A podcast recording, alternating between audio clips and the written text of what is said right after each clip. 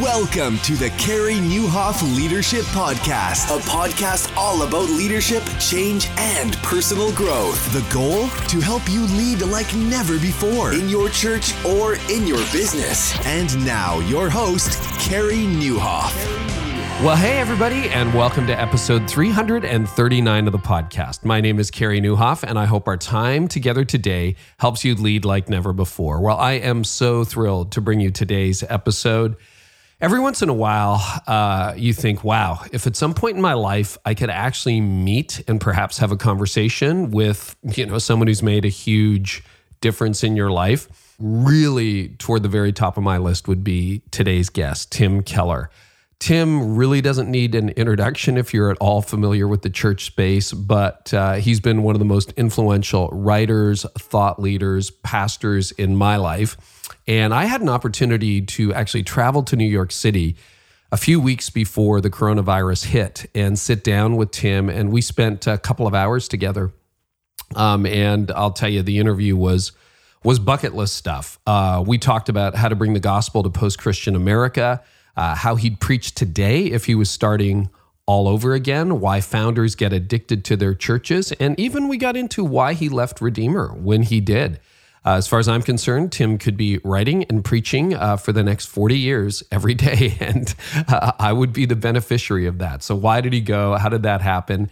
And this is a very, very amazing conversation. One of those that, uh, you know, I, I, woke up the next day in New York and thought I could just go back and do like eight more hours of it.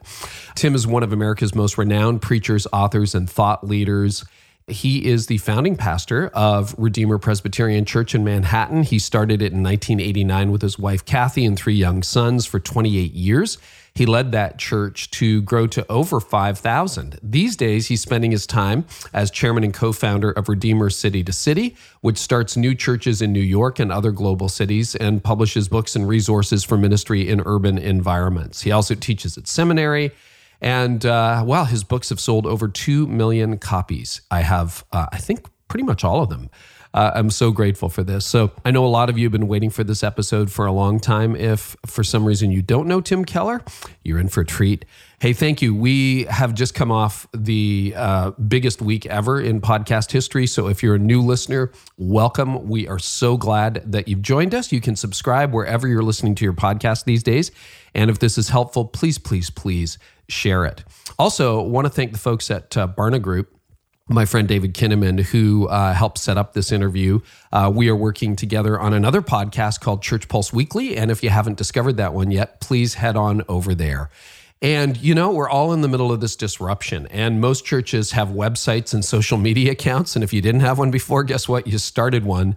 But only about half, actually, that, that number has dropped a little bit in the last few weeks, are growing in this moment. And so the question is like, why? And one reason is strategy.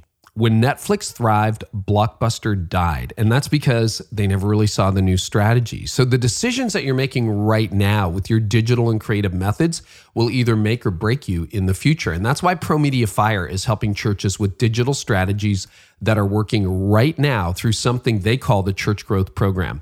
Church Growth Program provides your church with a digital coach, a creative team, a web team, and a social team for less than the cost of a staff hire. So people are hurting right now. You have an opportunity to reach them with hope online. You can book a free strategy session today at promediafire.com forward slash church growth. That's promediafire.com forward slash church growth. Well, as damaging as COVID has been to American and Western nations, what about the rest of the world? Um, with COVID now impacting everyone, many indigenous pastors have seen their churches closed and they have fewer resources than most of the people listening to this podcast. So, International Cooperating Ministries has been helping pastors in the developing world with the tools they need for over three decades. And I sat down with Tim Damon, their chief advancement officer, and I said, Tim, you know, we live in an era of disruption. What do millennial leaders who see mission a lot differently than boomers and Gen X, what do millennial leaders need to know about mission that maybe they don't know? Here's what Tim had to say. You know, Carey, I think the thing that they probably need to know the most is that even though we do live in a, a time of change and disruption, that the, the the message for missions is still the same as it was 2,000 years ago. You know, we believe that the local church is God's distribution system for the gospel. That's the way it was when Jesus was here. That's the way when he sent out, the, and that that was Paul's missionary journeys. You know, he didn't go preach a bunch of crusades. He went around and planted and strengthened churches. And so we believe that that is still God's distribution system, his distribution plan for both the the gospel, the good news, and for the ministry of the church, the work among the poor, the transformation of lives. We believe that happens in a local, healthy, indigenous church. And that's why our vision is a healthy church within walking distance of everyone in the world. That is a powerful vision. And uh, I know you've been impacted by the virus, but you can help. And sometimes the best thing you can do when you've been hit is help somebody else. And ICM would love to partner with you. For $35 a month, you can equip four pastors every single month with the training and the tools they need to lead. That's 48 pastors you can help equip this next year for $35 a month. That's a great opportunity. And you can learn more about how to help or just go direct to 1millionpastors.com. That's one and then spell out the word million, pastors.com. And uh, why don't you help somebody who's got more needs than you do through ICM? Just head on over to 1millionpastors.com.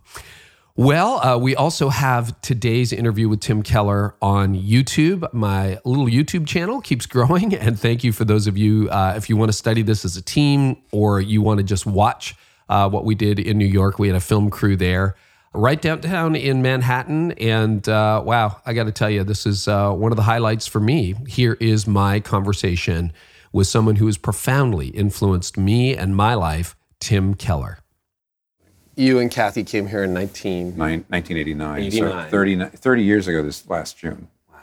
Well, last last year. What was the city like when you came here? Uh, a lot more dangerous, actually. A yeah. lot more dangerous. So you actually saw, you know, crime. You actually saw people get mugged and saw blood and things like that.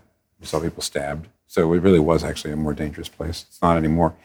And of course, nobody can agree on why as soon as you start to talk about it, immediately people just start screaming at each other um, because the um, the various political ideologies just disagree on why the crime went down. And so, but anyway, that was a, the biggest difference in 30 years is the change in the in the uh, the danger in the crime, which which made a massive difference because one of the reasons why starting in the late 90s, in the early 90s, um, most immigration is now domestic. See, up until for many, many years, the majority of new people coming into New York were immigrants from outside. Um, it was w- when the crime went down and culture changed in some ways, somewhere in the mid 90s, the number of new people that came into New York from America moving here um, became greater than the number of people coming from outside. And so that was partly because of the crime going down, and that really changed the, the, the nature of the of the city quite a lot. What would you say the spiritual temperature of New York was when you arrived? Well, it it was very vital in the boroughs mm. because for about um, 30 years were all these new churches getting started in, uh, but from non-Western missionaries. So in other words, the people who were starting churches were from Africa, Latin America, Asia, and they were planting hundreds and hundreds of churches. That was from probably around 1970 to about the year 2000 or so. When I got here, just starting the 90s, Manhattan was very, very um, uh, secular, but the rest of the city was not. So if you went to a community board meeting in uh, the Bronx, for example, it might be open in prayer because most of the most of the civic leaders were black and Hispanic Pentecostal ministers. And if you went to Brooklyn, you might it might uh, it would be filled with Orthodox Jews. And if you went out to Queens, the uh, community boards would be filled with uh, Asian Christians.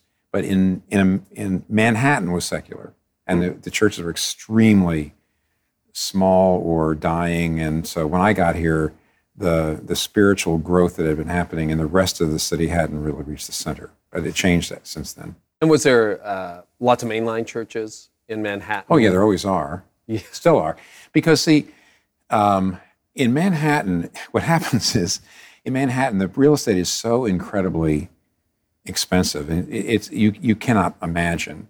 Then, if you have a building of any sort, you can monetize it. Uh, you can you can um, like you can actually sell a third of it and let somebody put a high rise up and get $100 million for it. And then you just put it in the bank. Or you rent the place out or something like that. So churches here generally don't go out of business. They, they stay small. Um, they have these, they find ways of monetizing things. And so they kind of limp along. Uh, so there's lots and lots and lots of mainline churches that would not really, um, they wouldn't demand that you believe much of anything different than the average New Yorker does anyway. Right. They would, they would, they would say, well, we're for peace and justice and that kind of thing, and we don't, we're not going to tell you what to believe, which is part of the problem they have. Is you start to say, why do I have to get up on a Sunday morning to just do what I could do anyway? Because you're Right. not calling me to be any different. Um, nevertheless, those churches, you know, they're community centers and they've got nice buildings and they have endowment funds and all that. The more evangelical churches, they were pretty much in complete eclipse in the center of New York when I got here. That's been a change, biggest change in the 30 years. Is, is there's been, um, I don't know, at least a hundred or so new evangelical churches started in the center, at least. I've heard a stat, it may or may not be accurate, that something like less than 1% of Manhattan was attending an evangelical yeah, church when you yeah, arrived. Is right. W- Well, we, we define Center City as from the top of Man, the top of Central Park that- okay. Um, south to the to the tip, plus a little bit of Brooklyn, a little bit of Queens. In other words, the very near environs. That we would call that Center City, Right. Cosmopolitan, very wealthy, professional. There's about a million, million, one million fifty thousand people that live in that area, and from what we can tell, in 1989, there are only nine thousand Manhattan residents going to evangelical churches out of that one million in 1989. And by 2014, there were about 54,000. So that was a kind of growth of about Quintupled. yeah, yeah, in about in about uh, 25 years. Wow. So that's been the biggest change. Spiritually. Have you felt Yeah. the temperature? Like, has that made. Uh, you- yes and no. I mean, because I'm because I was here first, Yeah. I'm kind of well known. You know, I'm sort of I'm sort of an elder statesman type. So it surprises me that when I walk around the city, you know, very often um, there's a I'm recognized by the Christians, not by anybody else, but there are more of them. So it, it does surprise me a little bit, and it's very very sweet. You know, younger people say, "Oh, I've read your books," or uh, and I went to read years ago. I went to Redeemer or something like that. So I, it's a little surprising. So, but still, 50, 60,000 people out of a million. It's not. We're not tearing up the. You know, I mean, Chri- Christians aren't really tearing up things. It's just Right. way better than what it was. That's about 5%, right? close. Yeah. Which is amazing. Which means in any of these office towers, Yeah. There's probably a coworker. Yeah, yeah. On the other hand, now you know it depends on how you define evangelical. Okay. I would say if you define evangelical like inerrancy of the word, you know, authority of the Bible, got to be born again, that kind of thing, you know that in uh, Atlanta and Houston, it's more like 30 or 40 percent of the population say that. Here, it's five percent. So it's not, like I said, it's not um, overwhelming, but it's it is an increase. And you're right. There's they are there's a whole lot more than there used to be. Yes. So I mean, I there's no reason to get I don't know get t- too satisfied with it. I'm certainly not at all. Actually, uh, it needs to go. It needs to go. It needs to triple or quadruple again before I think you might really begin to say there's you know significant Christian witness in the vari- in, in the cultural economy of the city. The cultural economy, I mean, in the arts, in the media, in business, where you have significant uh, leaders who are believers with a servant mindset, not trying to dominate, but also being, you know, not having given into the spirit of the age and really being thoughtfully and distinctively Christian. Um, I would say most of the people who are out there are younger and are sort of at lower levels and are not having as much of an impact on the cultural economy. I think it will take at least two or three generations. And if the church keeps on growing, where you start to get significant leaders in those various parts of the culture. Oh, that's interesting. Yeah. So you probably have, because Redeemer is well known for attracting people decades younger than their founder. Right? Yeah, that's That one of the reasons why I- stepped out when I was 66. And there's some people who are saying, well, you know, you're 66, you're, you're not senile just yet.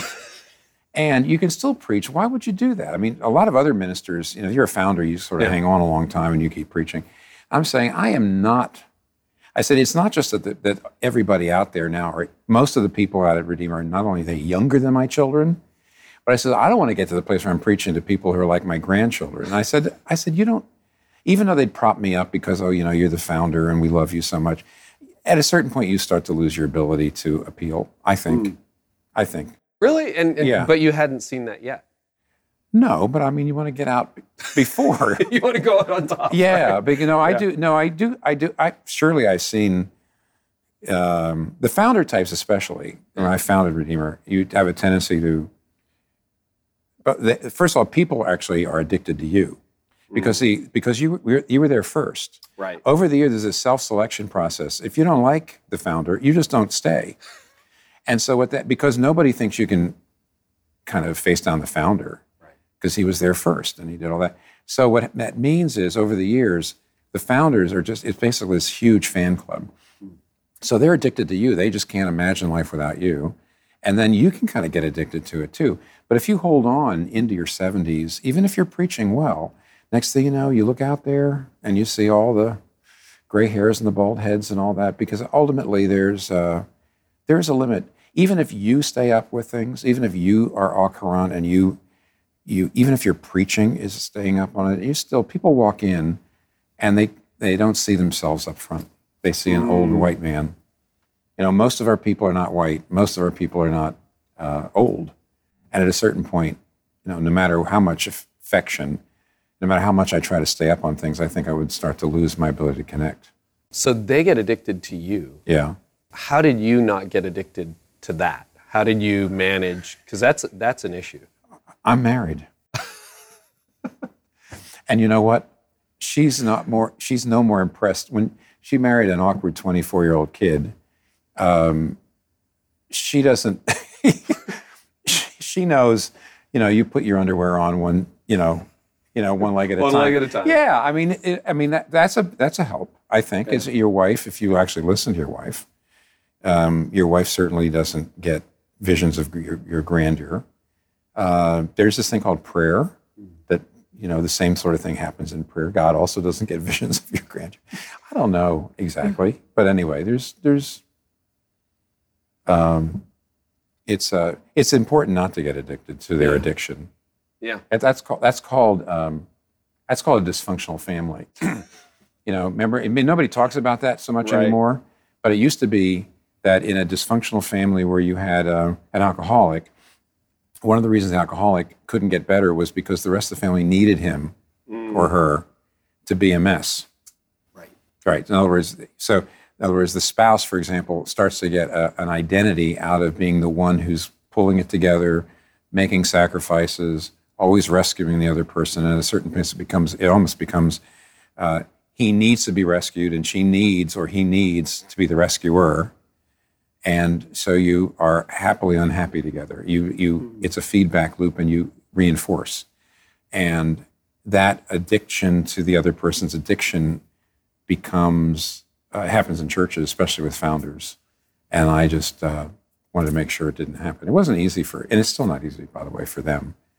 It's a little easier for me because I don't have the pressure of preaching four times every Sunday, four times every Sunday, which was not a wise thing to do. But once you get to it, I couldn't couldn't pull back, and so I, I don't miss that. That was a little too much, and I also don't miss the pressure of it. But do I miss the preaching every week? Do I miss the people? Yeah, and they miss me. But you got to. You know, only God's irreplaceable. Sorry. I've been 25 years with the same people. Yeah. And taking Yeah. that journey you made in 2016, I guess, to Yeah. step back from preaching this my final year. Yeah. So, do you miss it? Um, wh- when I preach, which I sometimes do, you know, I don't preach as often. When I preach, I say, "Boy, I really like this." But as I said, I to preach four times on a Sunday, which I did for many, many years, tw- two, twice in the morning, twice at night, and um, no matter what else I got interested in, everything had to stop to prepare that sermon. So I, I actually started to feel like I, ne- I have no, whatever I do has to ha- always happen over like two or three days. Because every two or three days, it's back to preparing, getting ready for Sunday. And so I always felt like I had no long ramp. How many Sundays would you preach typically? 42. Yeah, I would do. and a lot of reps. That's like 160 times a year. yeah, yes. You do. You were never much of a guest preacher, right? You'd usually be in the pulpit at Redeemer. Yeah, I didn't do much. No. But now here at Redeemer, what I did was, for many years, we had eight services on a Sunday, even though I I only and I I, I, I can only preach four, and I, I decided for various reasons, I don't think it's important to go there, but I decided not to do the video thing. Um, there are reasons why it might be it it may work now, maybe, but I don't think New Yorkers years ago. New Yorkers they go to the theater, not to movies. In other words, I we we various reasons we felt like it wouldn't go well. So um, what it would mean is I would preach four times. There's eight services, and so what I do is one week I'd preach in these four, the next week I preach in these four, and then each of the churches had a had a lead pastor. And so you'd get your lead pastor, your particular lead pastor, one Sunday. You get me the next Sunday, and be back and forth. okay. So I was preaching every week. They were preaching. I was preaching every week. They were preaching every other week. So it wasn't like people are only getting me. They were getting, and I did that for several years as a way of trying. And they, they, you know, again, I when I stepped out, it was uh, still traumatic for plenty of people. But the Yeah. point was that these other these other preachers had been building up over the years. So I, I actually spent almost eight years, uh, seven or eight years, getting ready to leave. Where I where we went to this model where the lead pastors who were going to become the the, the, the senior pastors of their church were going to be the regular preachers for eight years. So you wean people off, but it's still a hard stop. Yeah, When you're was- not going to see Right. Tim anymore, your favorite preacher. That's right. a challenge. So let's drill down a little bit further, Tim. Uh, when you look back, back on the last 10 years when it comes to the church in America, so just think about the last decade, what do you see changing? And let's start with things that you can celebrate. What have been some bright spots in the last decade? Well, I wouldn't say there's there's not a lot. I mean, oh, let's put it this way. Certainly there are a lot, but I mean, there's probably more more cons- there's more areas of concern than there are bright spots, honestly. But bright spots, I think, is the growth of new multi-ethnic churches by and large. There's a lot more of those. Um, I do think that the um, the future of Western society and Western culture is multi-ethnic. Um, uh, there's a lot of reasons why that's true. I'm not uh, I'm not so much celebrating it or denigrating it at all. I'm just saying that the percentage of white people in the West and in the world will be smaller and smaller. Um, there will be more uh, mul- there'll be more multiracial marriages. There'll be more multi-ethnic communities and cities. That's still not true for parts of the heartland, like you know Iowa and New Hampshire, are still 90% white and so on. But by and large, that's changing, and the church is changing there too. That there really are more efforts to create multiracial churches. There are, uh, especially in cities, there's more of them, and I think that's to me maybe the biggest bright spot because that's keeping up with the changes. What are some of the challenges you see over the last decade? Well, I just see exactly what Lesslie Newbigin saw, and that's so. This is nothing but. Don't give me any credit for this at all. I'm just channeling him. he would say that for a thousand years, the Western Church assumed a mission model in which most people in the culture would feel some social pressure or at least see some social benefit to going to church. And um, the culture created people that had a had the basic furniture uh, for a Christian worldview. That is, they usually believed in a personal God. They often believed in an afterlife, heaven and hell. Uh, they believed that they should be good and they weren't perfect, and that therefore they they you know they did need forgiveness. So uh, you could call those the religious dots: belief in God, belief in an afterlife, belief in the moral law, belief in sin, and so these are the church could assume that people would be would just show up in church if they were invited, or they would show up in church maybe at Easter and Christmas, or maybe for weddings and funerals. And they would, if they came, they would have a general respect for the Bible and they would have some basic understanding of these things. And evangelism was just waiting for people to show up and then connecting the dots. But what do you do if people don't come to church, won't come to church? Why should they? And don't have the dots? So you can't evangelize by saying, oh, you want to go to heaven when you die, right? And you know you're not perfect, but Jesus Christ died for your sins so that you can be sure, if you believe in him, that when you die, you'll go to heaven. So that's assuming all the dots. And what if the dots aren't there? Now what do we do? And Newbigin's basically saying that the entire Western church for a thousand years has assumed a Christendom culture. And now that it's gone, it has no way of reaching people, doesn't know how to talk to people, get their attention. It doesn't know how, even if they do show up, they don't know how to share the gospel in a way that makes sense to them. So, is that a cause for concern? Yeah. yeah. That's why I say that to me, that is, that is an overshadowing concern. Yeah. How do you see that show up in the model of church that you see in America today? what do you think? You think a lot of evangelicalism or even mainline evangelicalism is still waiting for people to show up yes. and connect the dots? Yes. And now, now the Willow Creek uh, seeker model yeah. did take one step in the direction of saying people aren't going to come to church unless they're great production values.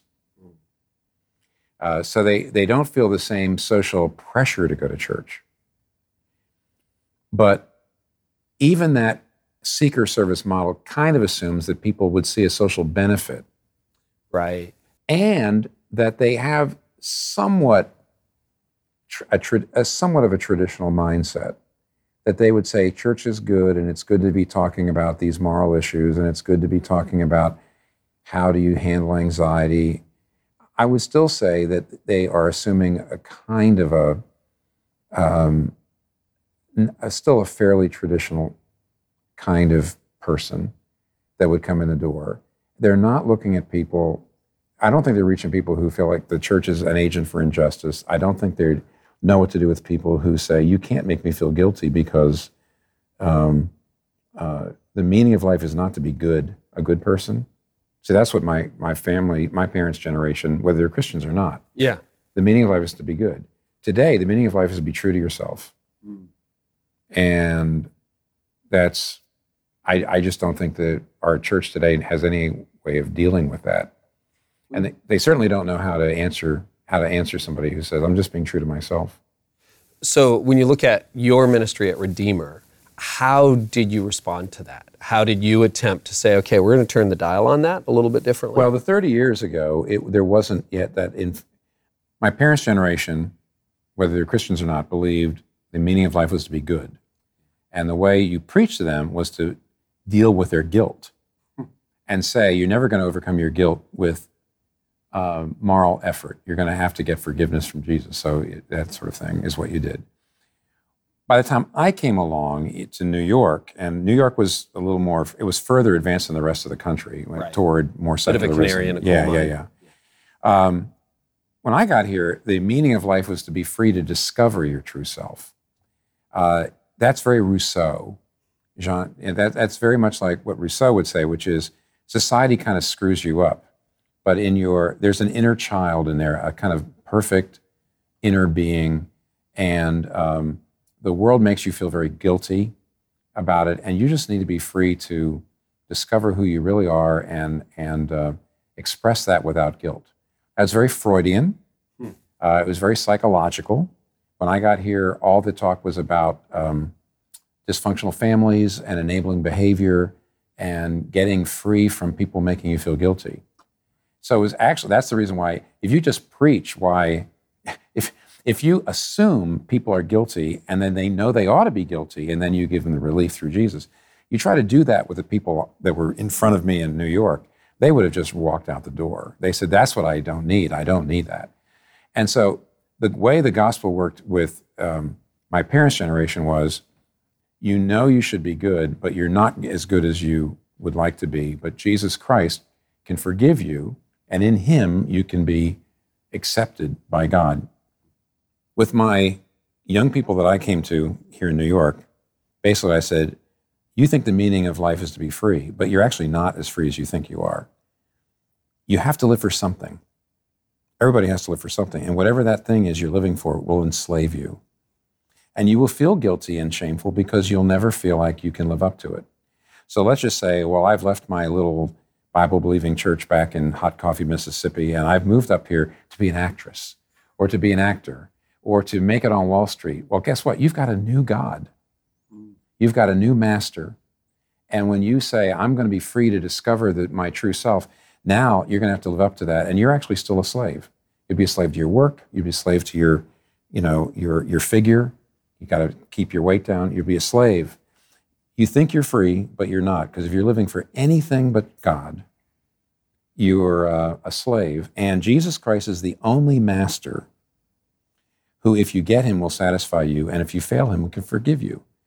Your career can't die for your sins.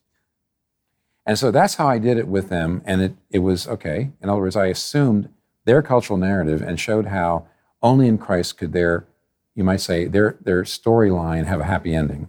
Mm-hmm. Just like I did that with my parents' generation.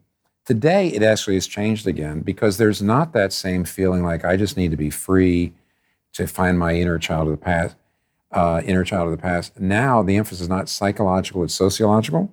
It's all about justice. It's all about uh, creating your own self. If I say I'm this, that's who I am, I can do that. And it's all about uh, including marginalized peoples, uh, marginalized identities. And it actually would, it, this, the change was happening just as I was stepping out.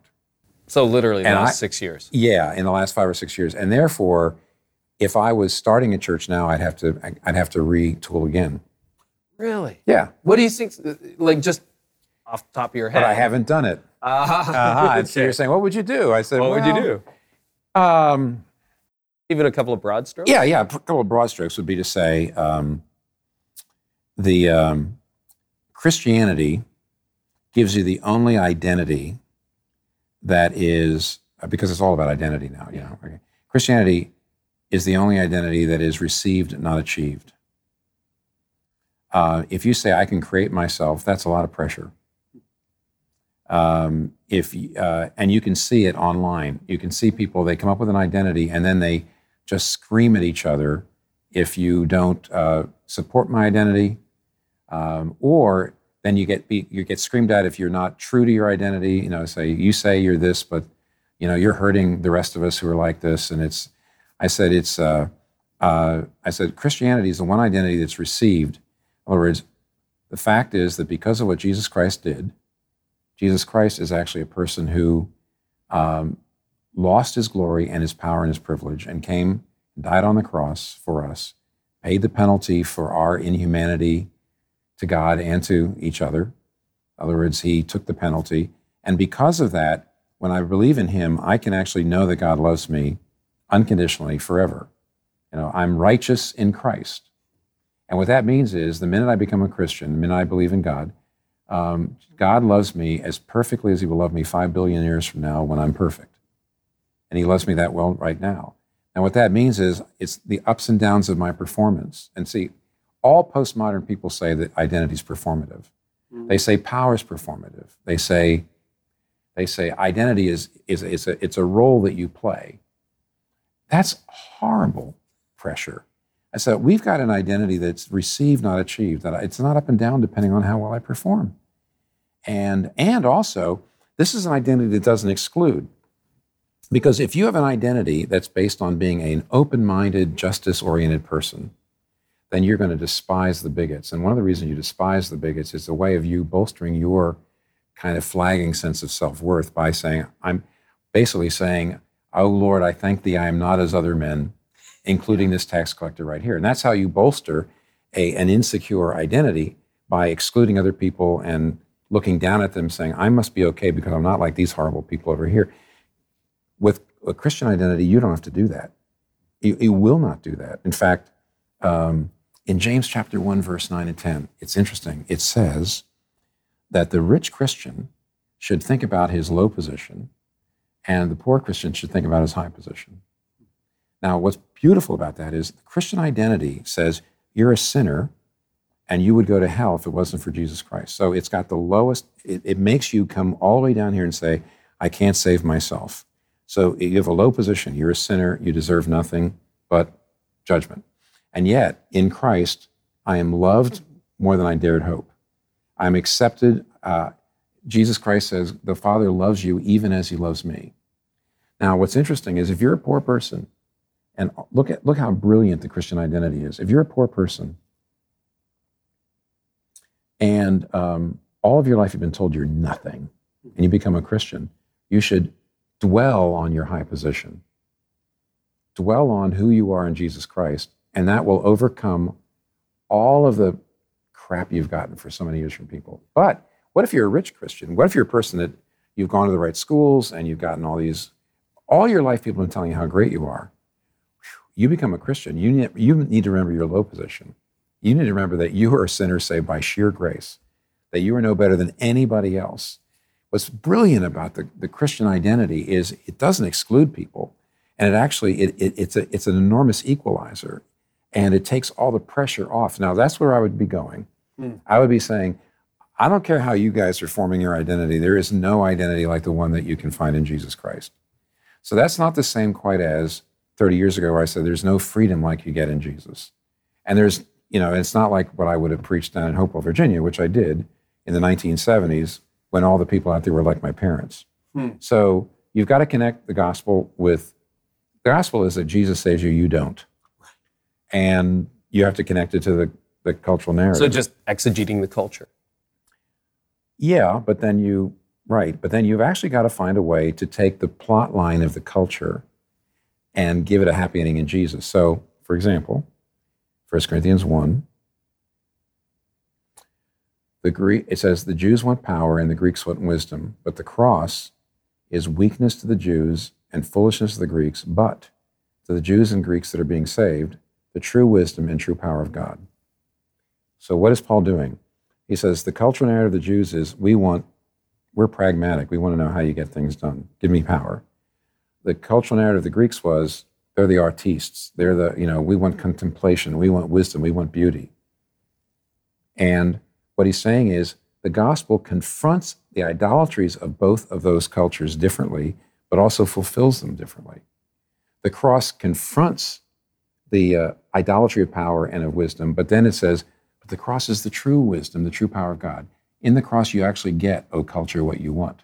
So it's not just cultural exegesis, it's uh, con- contradictive fulfillment. It's subverting it and fulfilling it. And that's what you have to do in every culture. That's basically the missionary. Um, that's the missionary task. Hmm. So we live in a disruptive age, and the State of the Church report talks about a lot of elements of disruption. What else have you seen disrupted over the last few decades in New York City and in culture? Um, well, one of the one of the things, of course, is that the um, the most disruptive thing is that there were always a kind of um, how do I say it? There was always a small number of evangelical and maybe conservative Catholics who were very devout, and they had, you know, Christian. Uh, they were very devoutly Christian, but they also had Christian ethics. So they mm you know, they uh, Christian view of morality and sexuality and things like that. Um, that's maybe 20%. Then there was 80% of the, of the population who were nominal Christians. They didn't, maybe they went to church on Christmas and Easter. You know, they said they were Methodist or Presbyterian or Catholic, but they, it wasn't big. It wasn't very deep. And yet they actually held the Christian views too. And that was I, the reason I'm making these strange gestures is they were like an umbrella they were a shelter because to be a, a, an Orthodox evangelical or Catholic and to have all these views of things didn't look that weird. Because 70, 80% of the population had the same view of marriage and sexuality and things like that. But when that has gone away, what's going away is inherited religion is dying, not chosen religion, not religion based on conversion, but inherited religion, where you're born into it, my family's Methodist, I went to church growing up, that's just going away.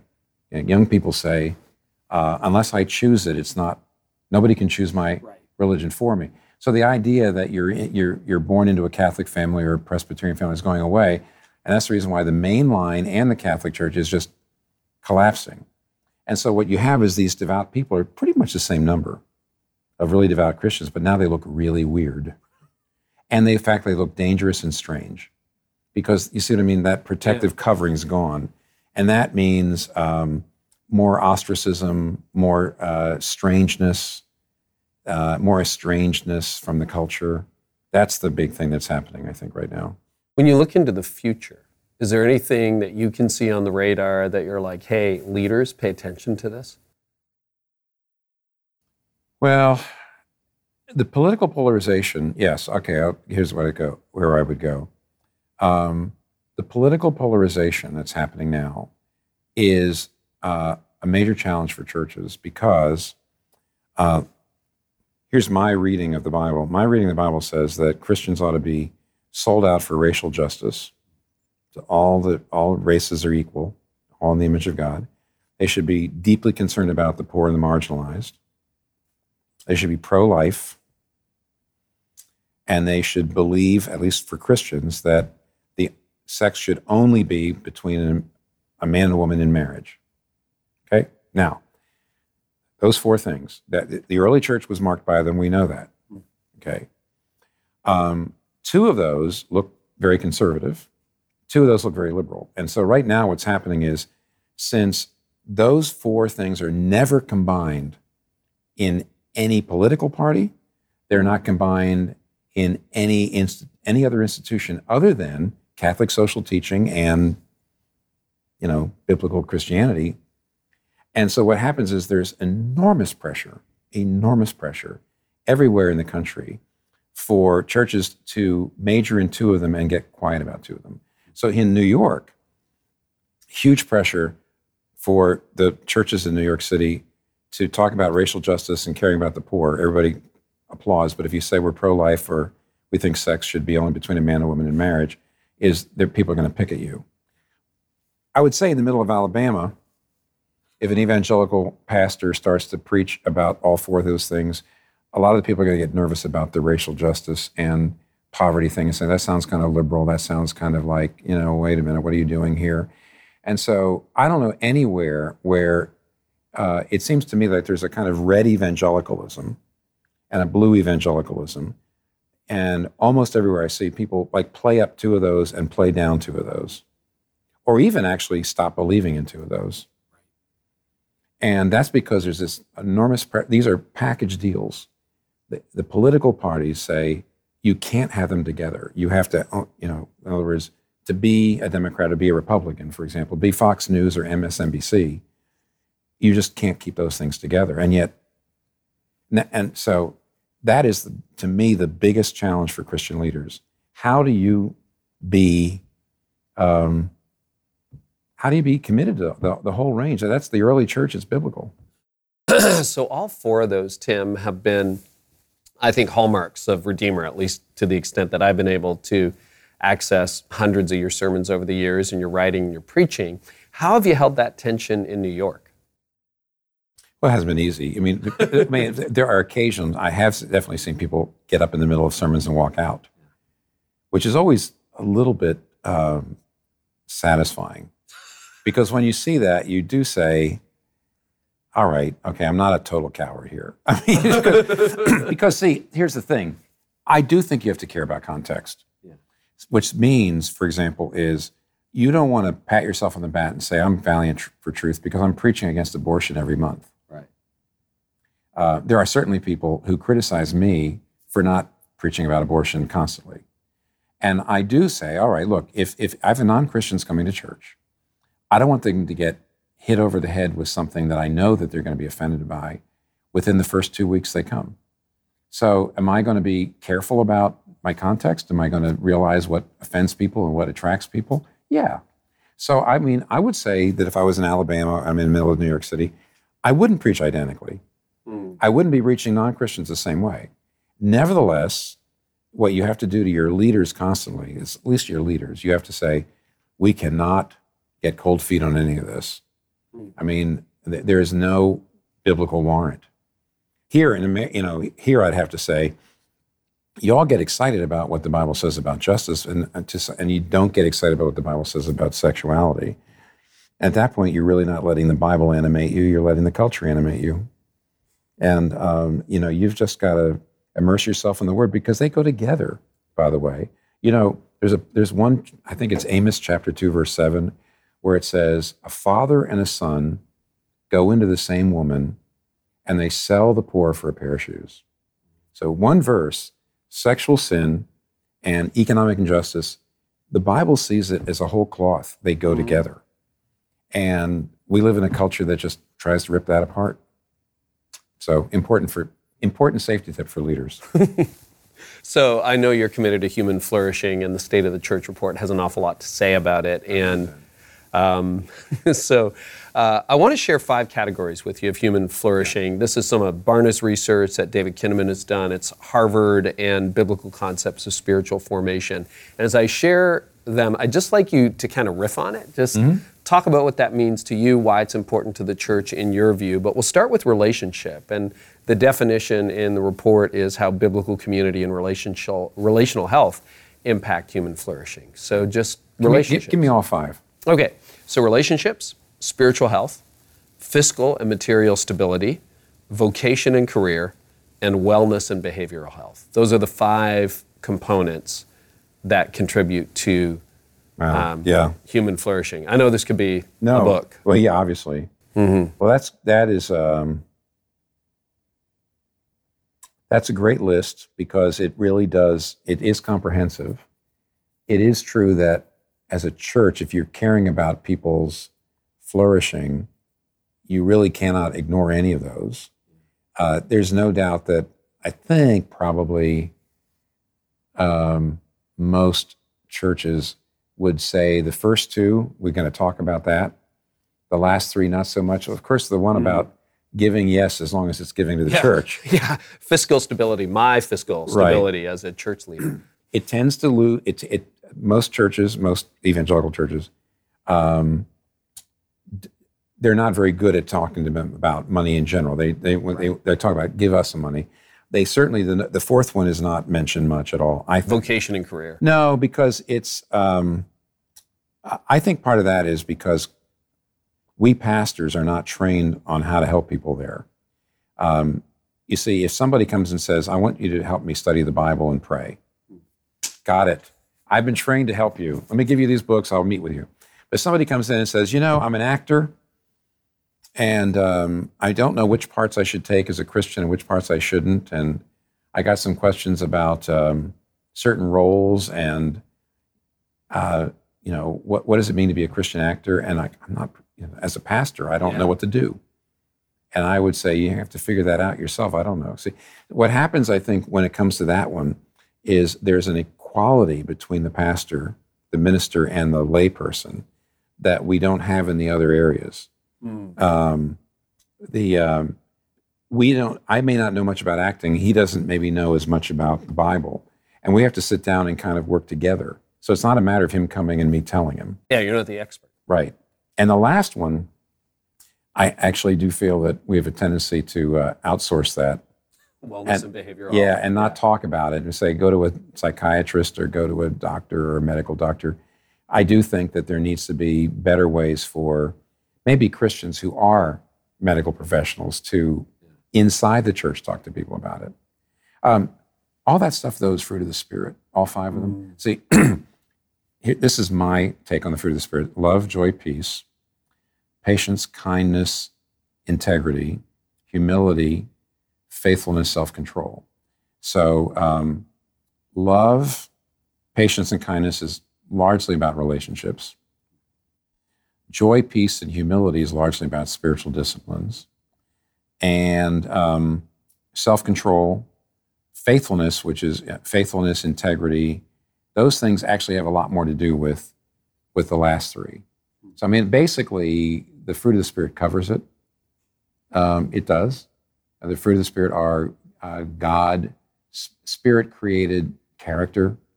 And so I do think you can, um, if you went to the fruit of the Spirit and you went to the book of Proverbs, they're all covered. Because Proverbs talks about all Yeah, those yeah. five areas in a way that uh, sometimes there's other places in the New Testament that don't, but if you go to Proverbs, and I, my wife and I did a devotional. Yeah, going I through the spent book of Proverbs. 2018 in it. Yeah. Thank you. Well, there's nothing that Proverbs doesn't talk about. It talks about every single area of human flourishing. So I would say if you went to Proverbs and you went to the fruit of the Spirit, you basically could preach that. And, and that would be a, I do think that's a great way of telling people you really can't ignore any of these areas and you've got to make sure that you're honoring Christ in each of the areas. Um, it's interesting because you raised it. Hamilton's playing right down the street. I mean, we're right in the heart of New York City, and you picked an actor as an example. How would you approach that? Actor knocks on your door a Redeemer and says, "Hey Tim, what part should I take? What part should I not take?" I would try. I would probably create a little. John, I got this idea from John Stott years ago. it would be good to get a couple other Christian actors, maybe a little more, um, a little more experienced, both in Christianity and in acting. it would probably be good to maybe even get an academic.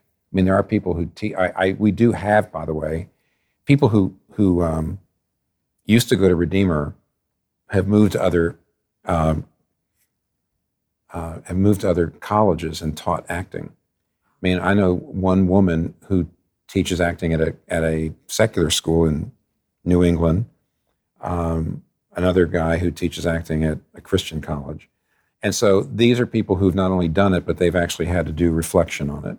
So he would say get an academic, get a practitioner, get a theologian, get a pastor, and, and come together and generate questions. And then have a meeting over a period of year, maybe meet every month or every two months and um, and work on the questions together. And that way, and it's kind of egalitarian because no one person has got all the answers.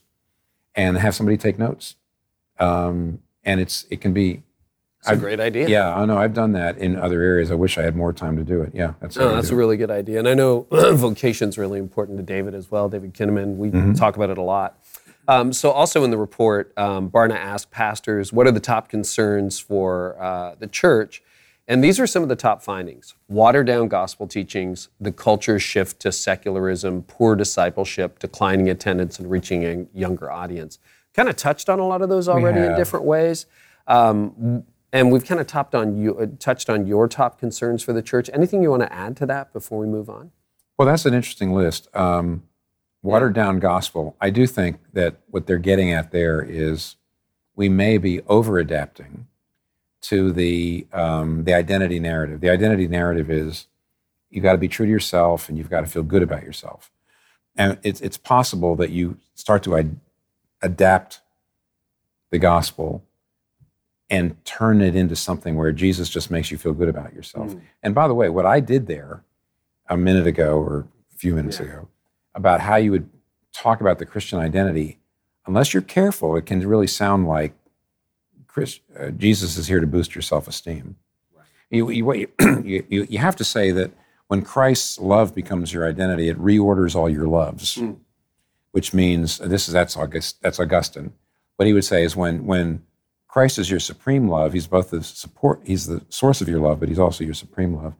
What that does is it it, it demotes everything else without a it demotes other identities without effacing them, which is another way of saying if you're Chinese um, and you become a Christian, you don't stop being you don't start being anything else. You're still Chinese, but your your greatest pride is in what Christ, what, who you are in Christ. And therefore, what it does is it takes racial pride, it takes vocational pride, it takes those things down a notch.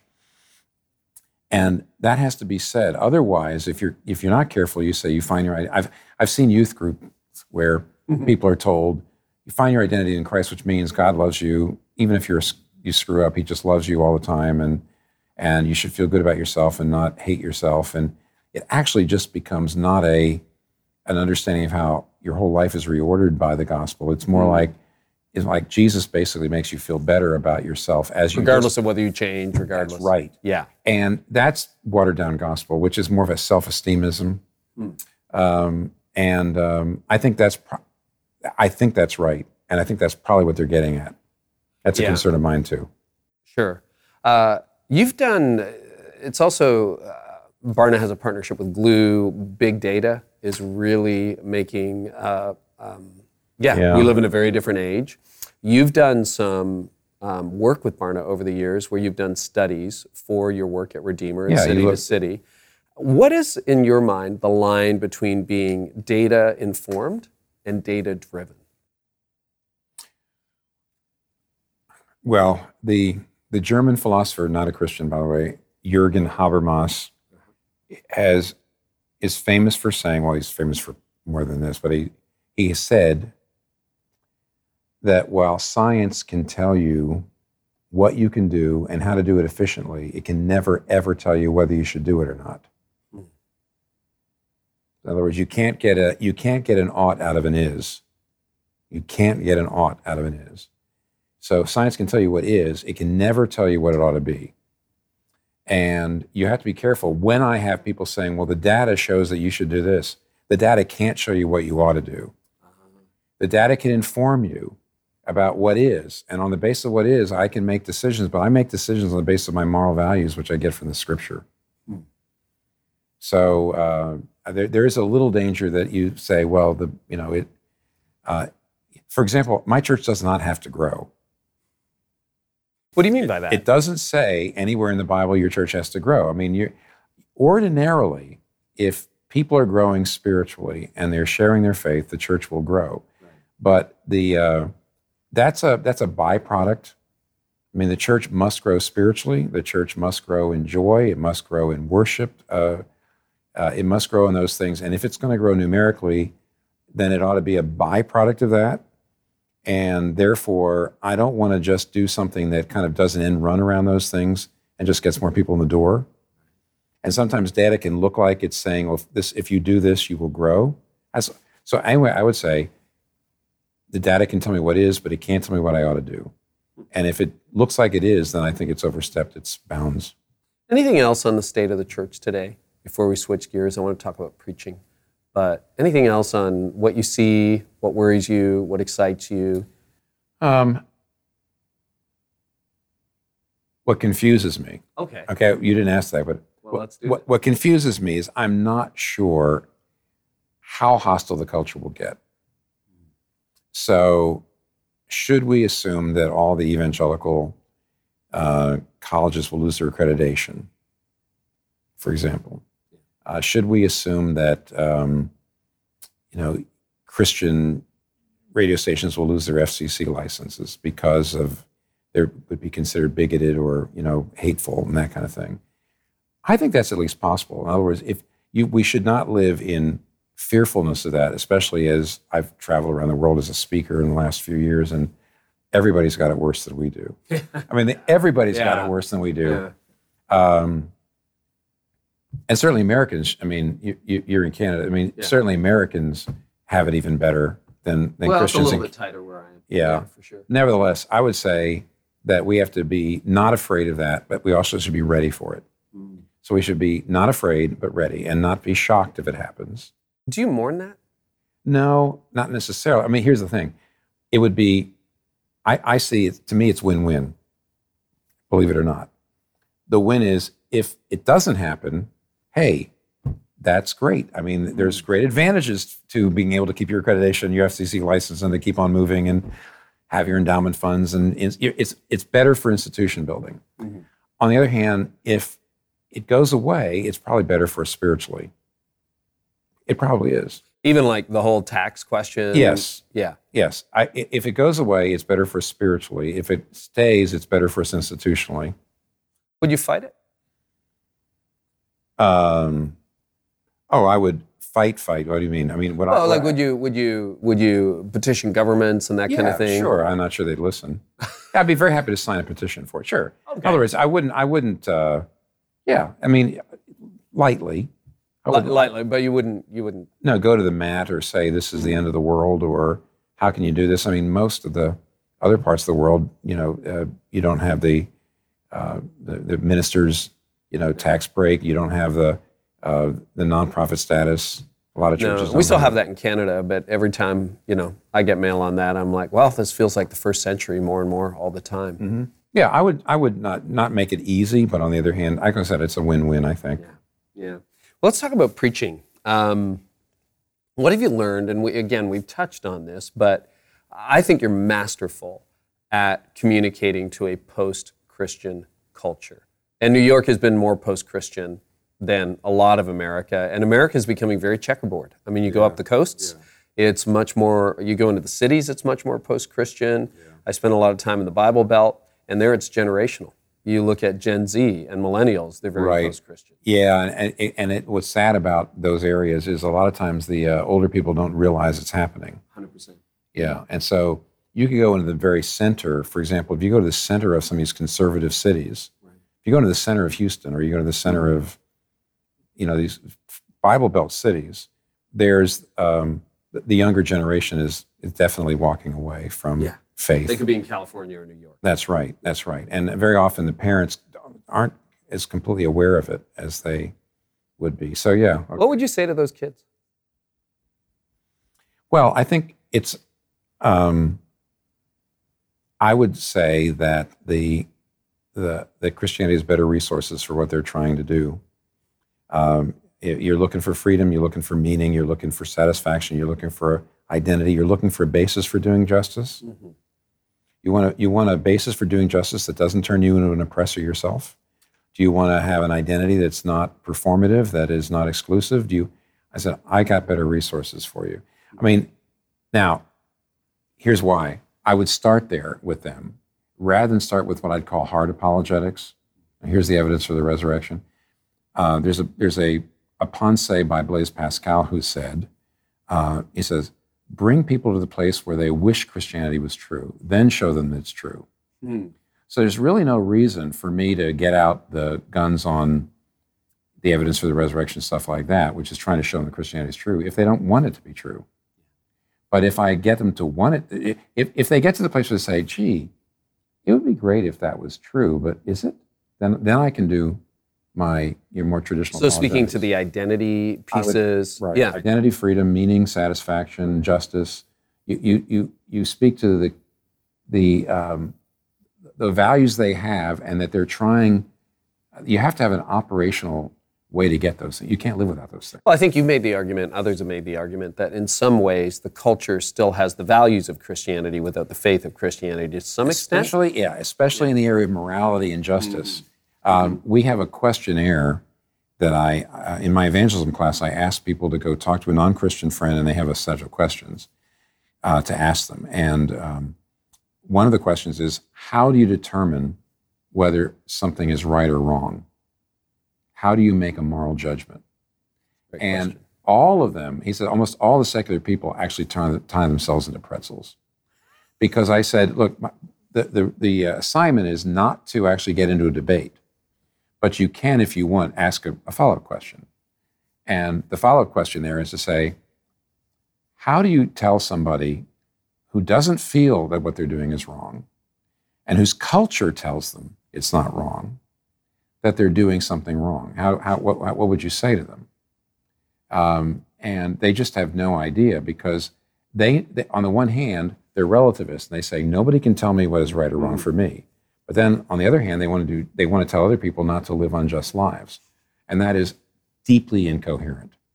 So that would be one of the things I would be talking to them about. The fact is that they don't have a basis for they don't have a sufficient moral source for their moral ideals.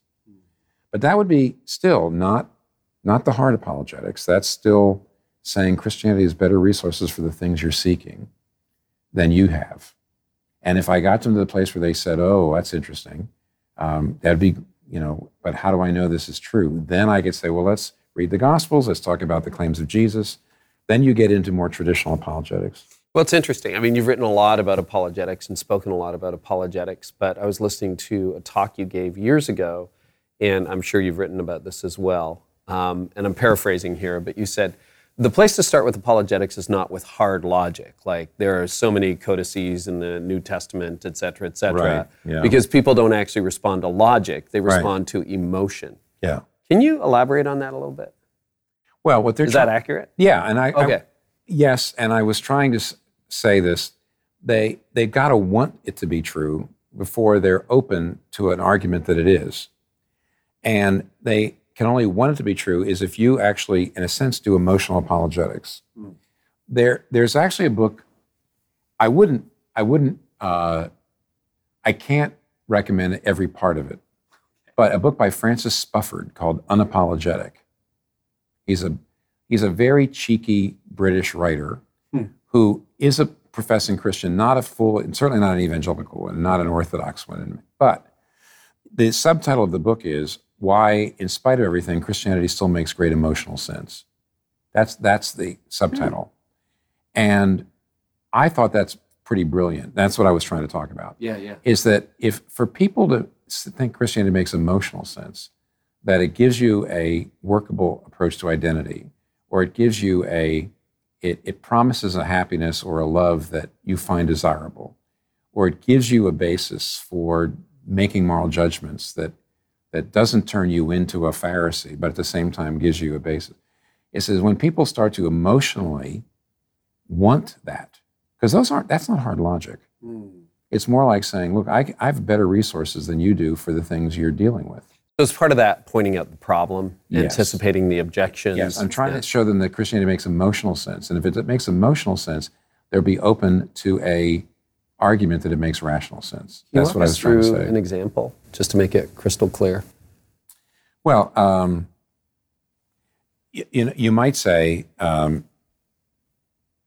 C.S. Lewis. I'll give you an example. C.S. Lewis, when he does his um, argument from desire in his famous chapter in Mere Christianity on Hope, and what he says is he starts off by saying, if you're young, you may not have experienced this, but as you get out in life, you're going to realize that all the things you thought were really going to make you happy don't do it.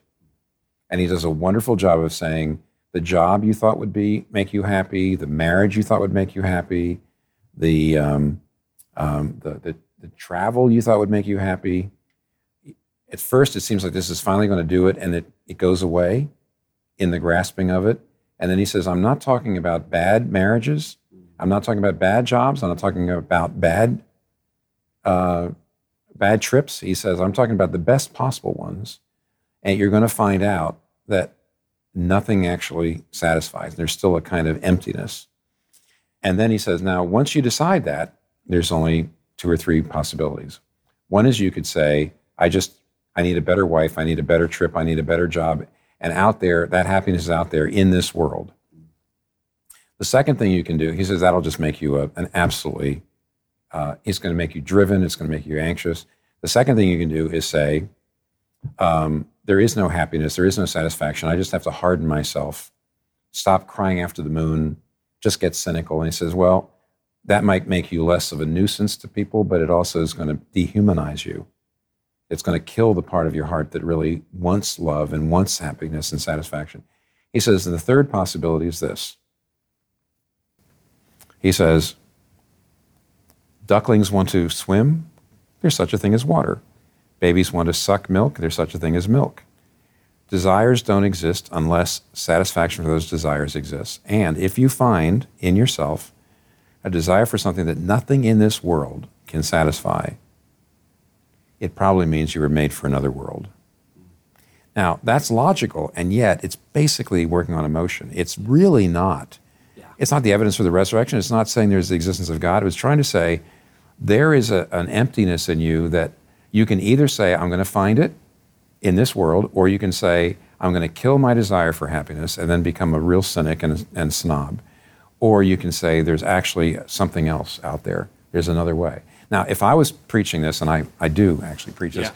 I would add the Buddhist approach, and the, which, the Eastern approach, which is, which is to say that the world is an illusion.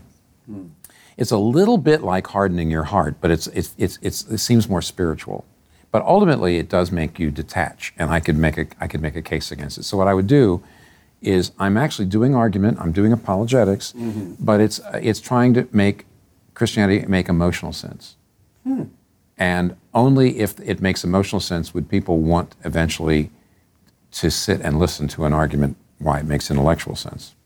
I don't know whether you would think this has changed a lot, but a lot of people would see a, a surge in the new atheism. Everybody from Sam Harris to Christopher Hitchens to uh, Yuval Harari and people like that who have written a lot of books. And some of their arguments are fairly strong. Right. You could make the argument that uh, perhaps we're not doing very well on that front as Christians these days, with a few, you know, present company accepted.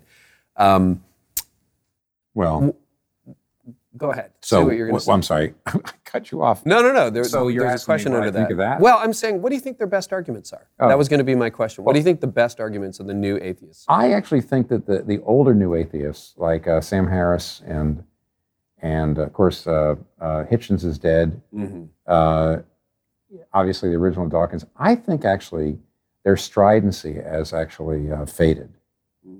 I mean, I think I think they're they're the I don't know, they're still It's, strident. it's, It's faded because they're, muddier, they're- you mean? no, no, they're old, and even a Harari, he's a he's a more recent one, yeah. but that's not where kids are. Okay. They they are the new atheists are saying science will solve everything. Um, it's sort of an old uh, enlightenment approach that sort of sees everything rationally, um, and uh, younger people today are all about justice. Hmm. They're all about identity, and they. I don't. Th- I actually don't think that that kind of very detached intellectual, scientific enlightenment thing that you know science has got the answers to everything. I don't. I don't think younger people resonate with that. so back to what we talked about earlier. Yeah, I actually. Oh, I think. wow. I don't think that they're in ascendancy anymore. I think that hmm. they're fading. They also do come across as just as fundamentalist and and narrow-minded as fundamentalists. Oh yeah, yeah. Harari especially at Yeah, the they- end of some of his works. I know, and, and yet the books are still selling. Very well. They're still making Very well. a lot of- Yeah. When I not They are, Tim. it doesn't mean they're not making a good income. Yeah. Um, so we got a lot of preachers listening who are like, I think I'm stuck in Christendom. You want to give them some tips on how to move out of that mindset? And I mean, whether that's generational in the Bible Belt or they're in a city and they're not having the impact that they wish they would. What are some starting points for some preachers to oh connect boy. better? So okay, well, Yeah. y- you want the cigar as the hardest question. You get the cigar for the hardest question. Thank you. Because there's not a lot of great examples. What worries me is, um, I, I, I already told you. I think that the the the mega the seeker megachurch. I still think is probably it's it's not the place a lot of the younger justice oriented postmodern people are showing up. I still think it it um, it's really not it's not the way of the future. I don't think. okay. Um, I I would say if you can find a multi-ethnic church in a city that's growing and it's not compromising on any of those four things, on the, the sex, the pro-life, the uh, the justice, the racial, if it's multi-ethnic, if it's really equally sh- evangelizing people, calling to repentance, and doing justice, uh, calling people to be to uh, be a sexual counterculture, and uh, work on being anti-racist. If you find a church like that that's growing, um, and and orthodox and true to the whole, you know, panel of those things, they're probably doing what I. Or they're probably doing what they ought to do. Probably, probably, go there. But I don't. If you mean a movement, a book, I mean even No, I, I, I just mean like they're stuck in an old mindset. How do they begin to detach Well, from you- that and move forward? You could, re- you could you could read Lesslie Newbigin. Now Newbigin died in 1999, yeah. um, and and so he's already somewhat dated. I mean, he's already looking at a post-Christian West that has already moved from when he saw it, and yet he was just ahead of his time. And so I would I would if you could read Foolishness of the Greeks and uh, the Gospel in the Pluralist Society. I mean, Gospel in the Pluralist Society. I think that's right. Those two books would be great starting points. Okay. They'd be really good starting points. That's good. Anything else on the megachurch movement that you've seen over the last 40 years develop? I um, Knowing a lot of them are listening. well, I, I mean, obviously, I I planted a megachurch. I Yeah, you mean, by anybody's standards. And at this point, I feel like um, I think it was the right thing to do to let it get that big. Mm. There wouldn't be a Redeemer City to City. There wouldn't be a counseling center. There wouldn't be Hope for New York. There wouldn't be all sorts of stuff. And I do think that for New York to grow an evangelical megachurch was a good thing for the whole ecosystem. I think. Yeah. Um, it is breaking up. I broke up Ma Bell. I mean, we are already three and eventually four, five, six churches. So not, there is no 6,000 person Redeemer church anymore. There's Right. a whole slew of them. And I think that's good because Mm. generally speaking, when a church gets over a thousand people, there's a it it really becomes much more bureaucratic. I'll give you two real quick. I mean, I, that sounds kind of negative about big churches. The um, uh, the pastors can't know everybody. Like I always say to a pastor, if you can interview every single new member personally, then your church is still small enough And if you can't do that anymore, it's too big.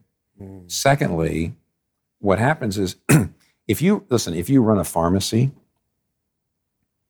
uh, you start a pharmacy, you're probably a pharmacist. You probably know how to stock the shelves, and then maybe you you grow your pharmacy, and then you form a second pharmacy and a third pharmacy, even.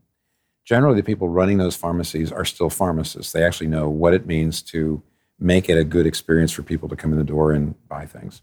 But when you have 50 pharmacies in a chain, the people running it know almost nothing about pharmaceuticals. They're just looking on ROI, return on investment, bottom lines.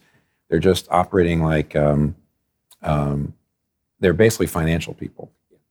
And what ends up happening in a very large church is more and more that both the staff and the the lay leaders become people who are not so much doing the ministry at the bottom. They're not they're not the pharmacists anymore.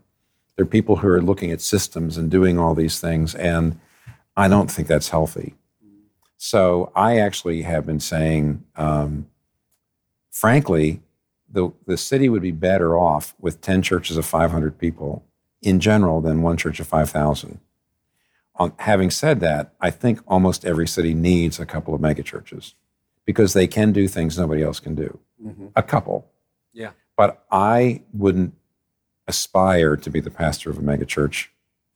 I just want you to know that. there you go. For, for, the reasons I just mentioned. Yeah. There's uh, it's a it's a discipleship problem. Mm. A lot of passivity. Um, and there's a bureaucracy problem where people spend an awful lot of time in just looking at systems instead of doing ministry. So um, I would say, looking forward, I think churches uh, basically. I'm not a big house church fan, in spite mm-hmm. of the mm. fact that Francis Chan and other people think it's the it's the solution. I would say moderate sized churches, mm-hmm. you know, 100 to 800 is the way forward.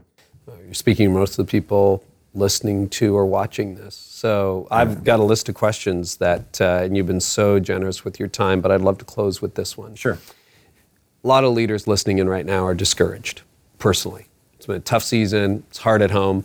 I'm yeah. sure you've had seasons of discouragement. Mm-hmm. Do you want to just tell us about a time where you felt discouraged and how you got yourself through it? just so many. how will I ever choose them? Uh, uh, you know, I, the hard, if you're talking about leadership, the hardest time was um, there was a, a period from about 2001 to 2005 or so that was tough for me as a leader because 9/11 happened, and that's a whole big story.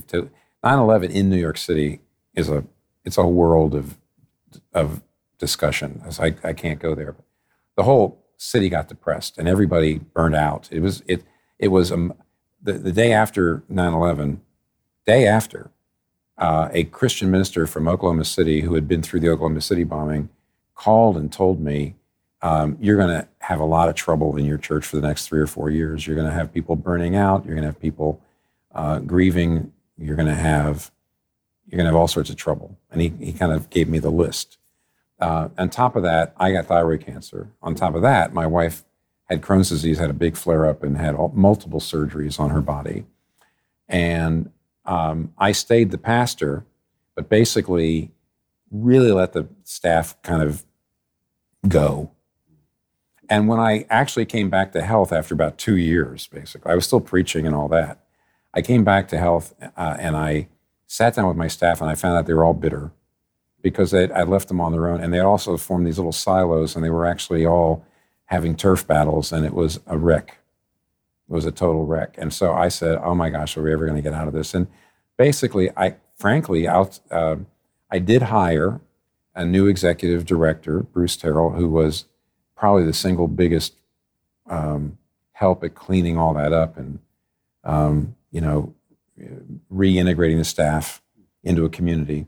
But for the, about two or three years before that, I'm not sure how we made it, other than to say, you got to keep going, you got to pray, and my wife was so sick that at a certain point there, I thought maybe I should leave the ministry. But I couldn't tell her about it because then she would feel guilty. But I couldn't tell anybody else about it because I felt I would betray her. So I didn't tell anybody.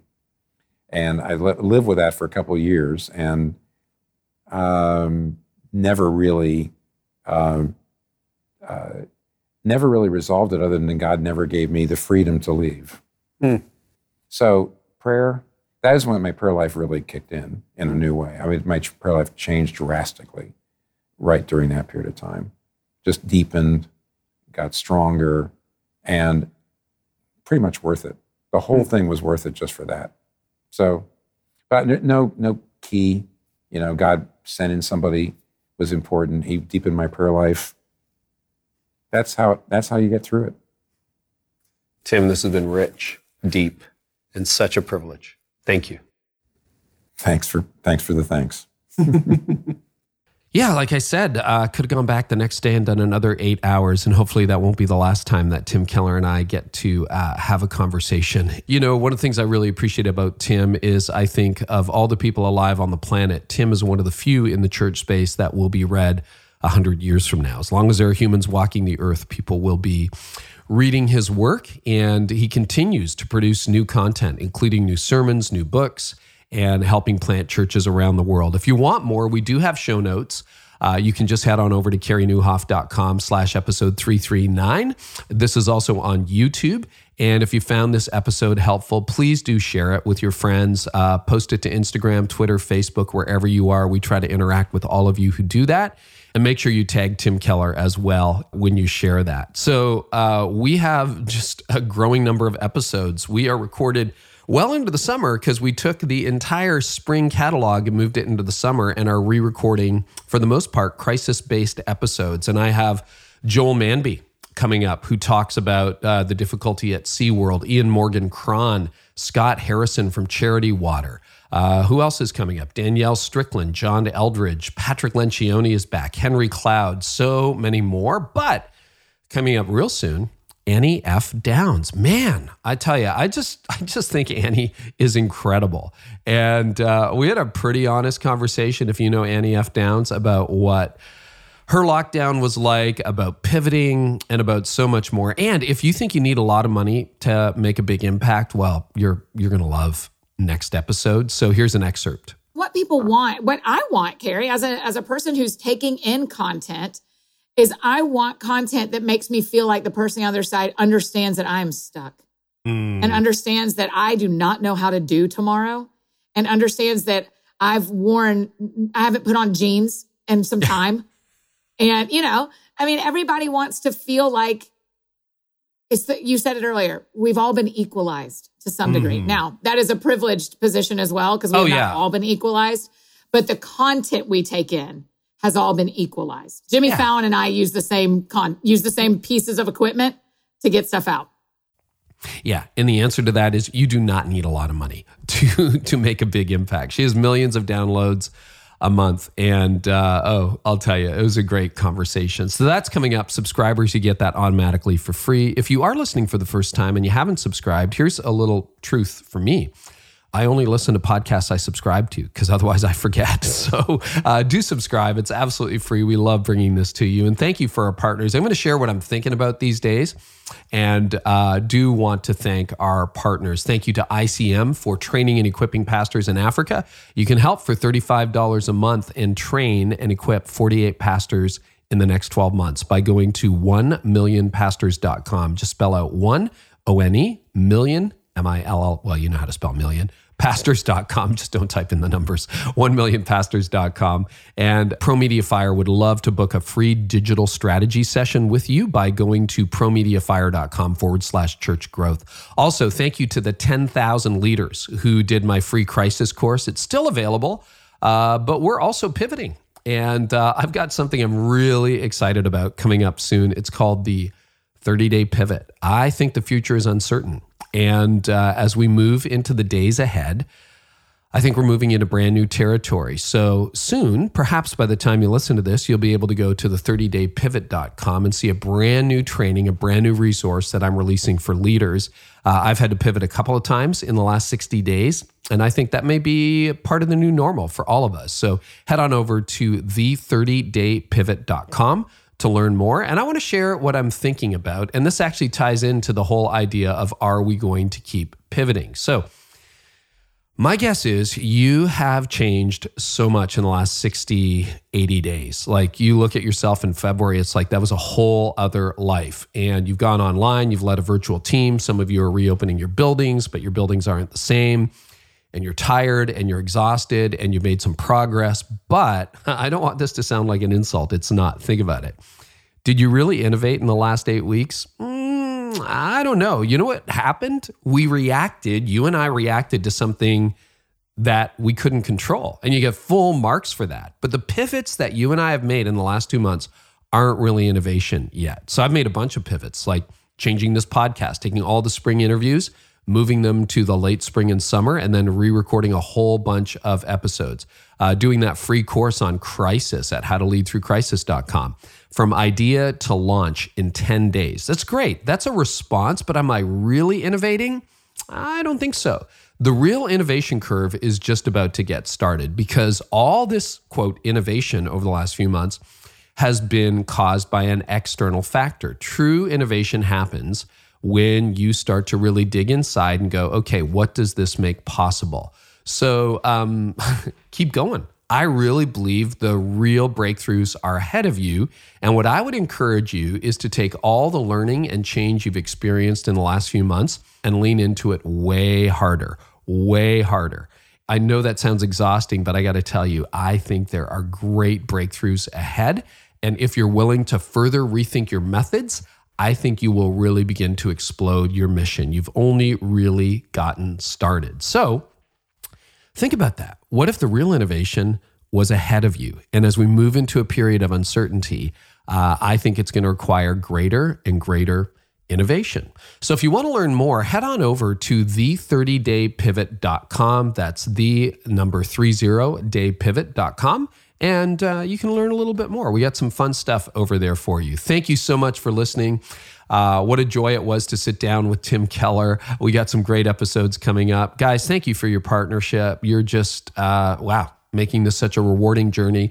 We hope these resources really, really help you. And if you haven't subscribed yet, head on over to YouTube. We're putting more and more of these up there, and they will be there forever for your study and beyond. And as always, I hope our time together today has helped you lead like never before. You've been listening to the Carey Nieuwhof Leadership Podcast. Join us next time for more insights on leadership, change, and personal growth to help you lead like never before.